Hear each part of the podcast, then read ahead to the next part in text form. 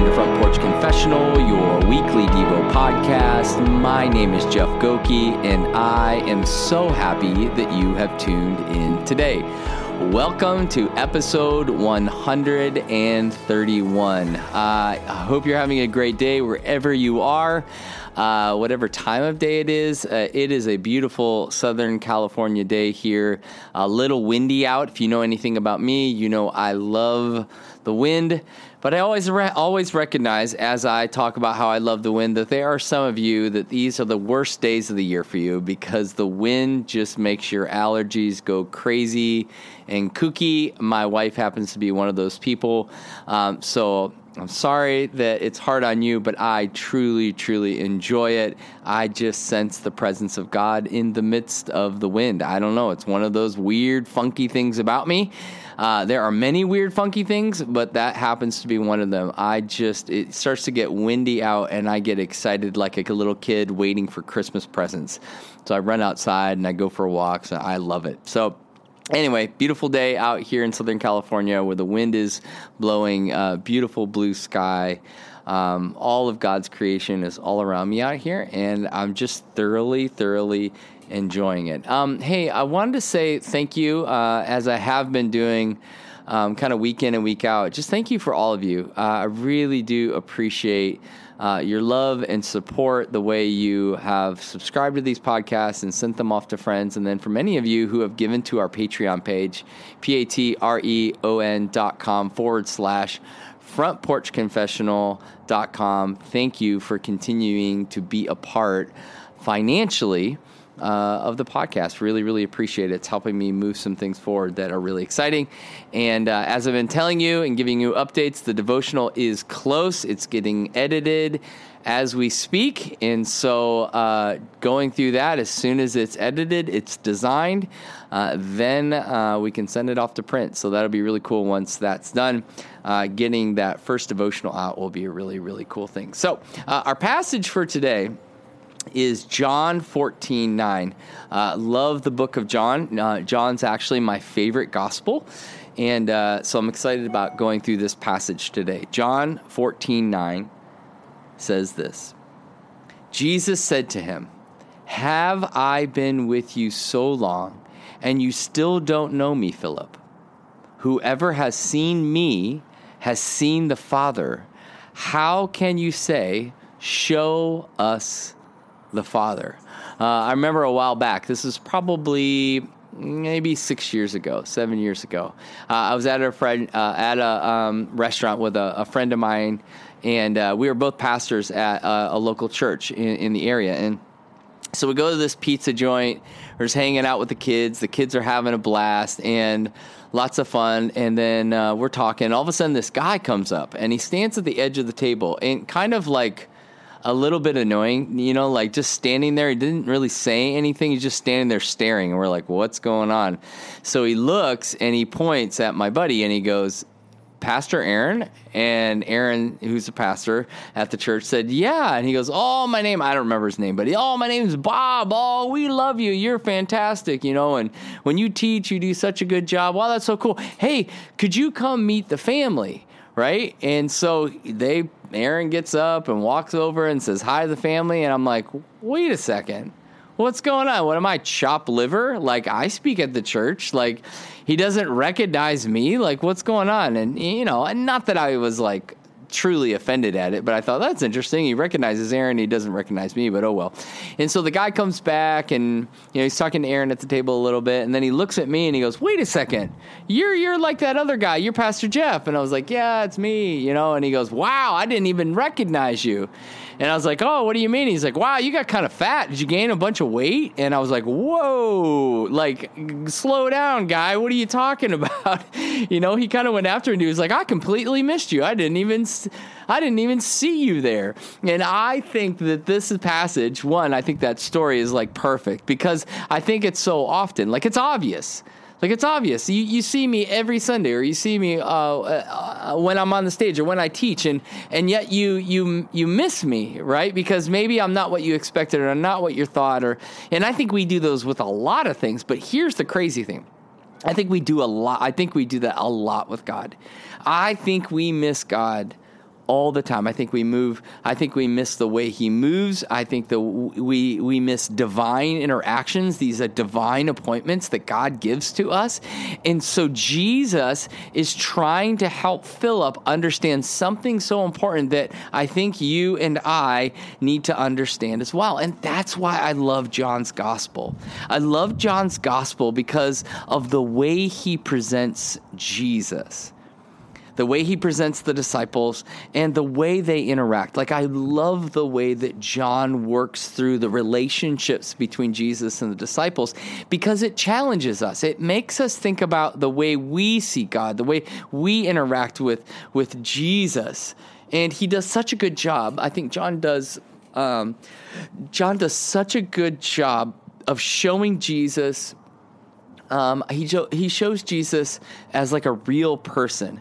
He's not like he doesn't present Jesus like this divine being that swooped down to earth. He did his business and he left. He really shows the relational components of Jesus that Jesus is going, I am God, and God is with humanity. And he personalizes. John does such a good job personalizing Jesus and he shows him interacting. So I love this exchange uh, between uh, Philip and Jesus because I think for many of us, we can really relate with it. If we slow down, we can really relate with it, you know, and uh, I think that um, the things that, that, that John helps us understand through this interaction is there's things about Jesus and our understanding of who God is and how he works that we are completely unaware of.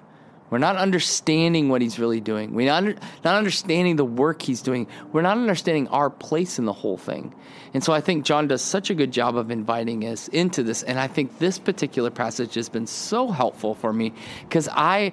I like to identify with um, like the disciples. Like so in this one, I'm like, I'm in Philip's shoes.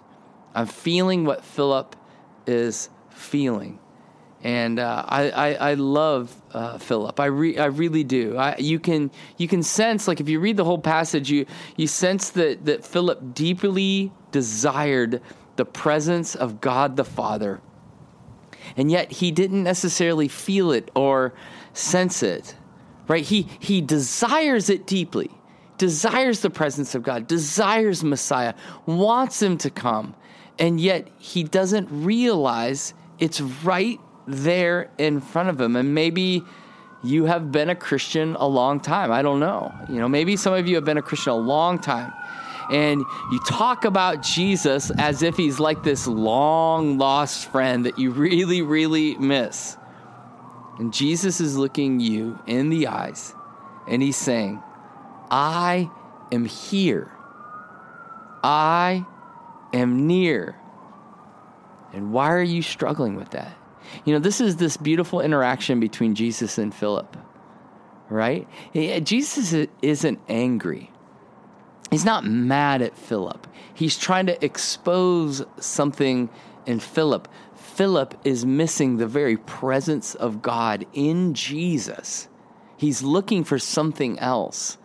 And so he can't identify with it. And I think so often in our own relationships with God, we we talk about like a, I was saying earlier, we talk like he's like some far off friend, like somebody we used to know when we first came to know him, and we're wanting that. I hear from so many people they just want to they want to know the presence of God, and they're trying to find the presence of God, and where is He, and how do I get to Him, and and when I pray, I don't sense Him, and and I think so often God's like I'm right here, I'm right near you and you keep missing me. You keep struggling with that. Why? Which is really a great question. Why are we missing the presence of the living God? And maybe that's a question that you've asked, or maybe it's a question that you should be asking, right? Why am I missing the presence of the living God? You know, are you too busy? Are you too distracted? Or are you looking for something altogether different than who He is? And as a result, we miss Him. We miss Him. That's what's going on with Philip here. And I believe that's what's going on in so many of us. I really do believe that. And I really do identify with that. I really, I think so often for most of my life, I was looking for something about God that He really wasn't. I didn't necessarily really want Him and His presence. I wanted the byproducts of those things, the blessings of those things. And I think maybe that's what Philip's wrestling with. Philip's wrestling with an understanding, an Old Testament understanding of the Messiah, where the Messiah is this conquering king, comes and destroys. He's on a war horse, and he's taking over and reestablishing the people of Israel. And here he is with Jesus. And Jesus was born in a barn, born in Nazareth, right? Born in, raised in, you know, born in Bethlehem, raised in Nazareth. And, you know, and there's even this quote about what good has come from Nazareth, right? like that's what the people would say. What good has come from Nazareth? So here's Jesus. He was a carpenter, right? And now he's a he's a rabbi, and he's taking these group of guys from town to town and he's serving people.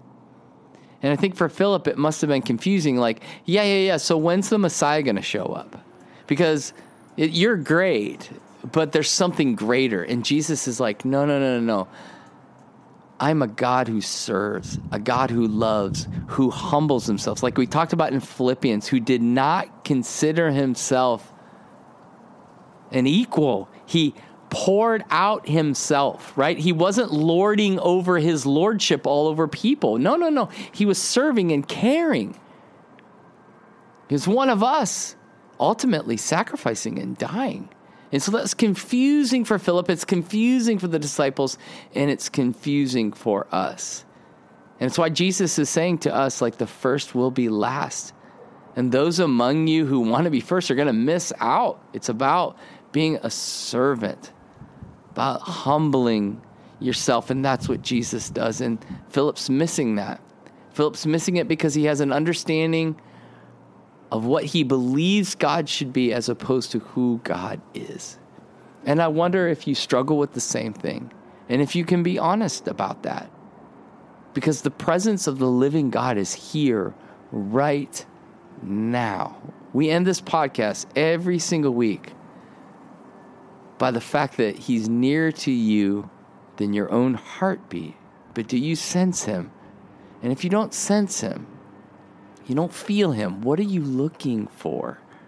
And I think it's just a great challenge today to slow down and really ask the question what am I looking for? Because Jesus says to Philip, Whoever has seen me has seen the Father. Philip, it's me you're looking for. But why do you keep missing me? Do you see and sense Jesus? If you don't, I promise it's not his fault, it's ours. Open your eyes, open your heart, and receive his presence today because the presence of God reveals to us a personal God. The presence of God reveals to us a personal God who is here right now. So the question I have is this When was the last time? When was the last time that you really sensed the presence of God? And, and, I, and I would ask you, actually take today, think through and, and process through that. When was the last time that you really experienced the presence of God? Or are you like Philip? Like, show us where you are, right? When he's like, I'm right here. Let's pray. God, we love you. Thank you today that you are near. You are near to us. You're not far away, you're near. You're here with us. You love us. Father, continue to comfort us and care for us and convict our hearts. Help us to see you, to really see you to follow after you for your glory and your honor. So, take a breath, reflect, and believe that the God of the universe is nearer to you than your own heartbeat. Until next time.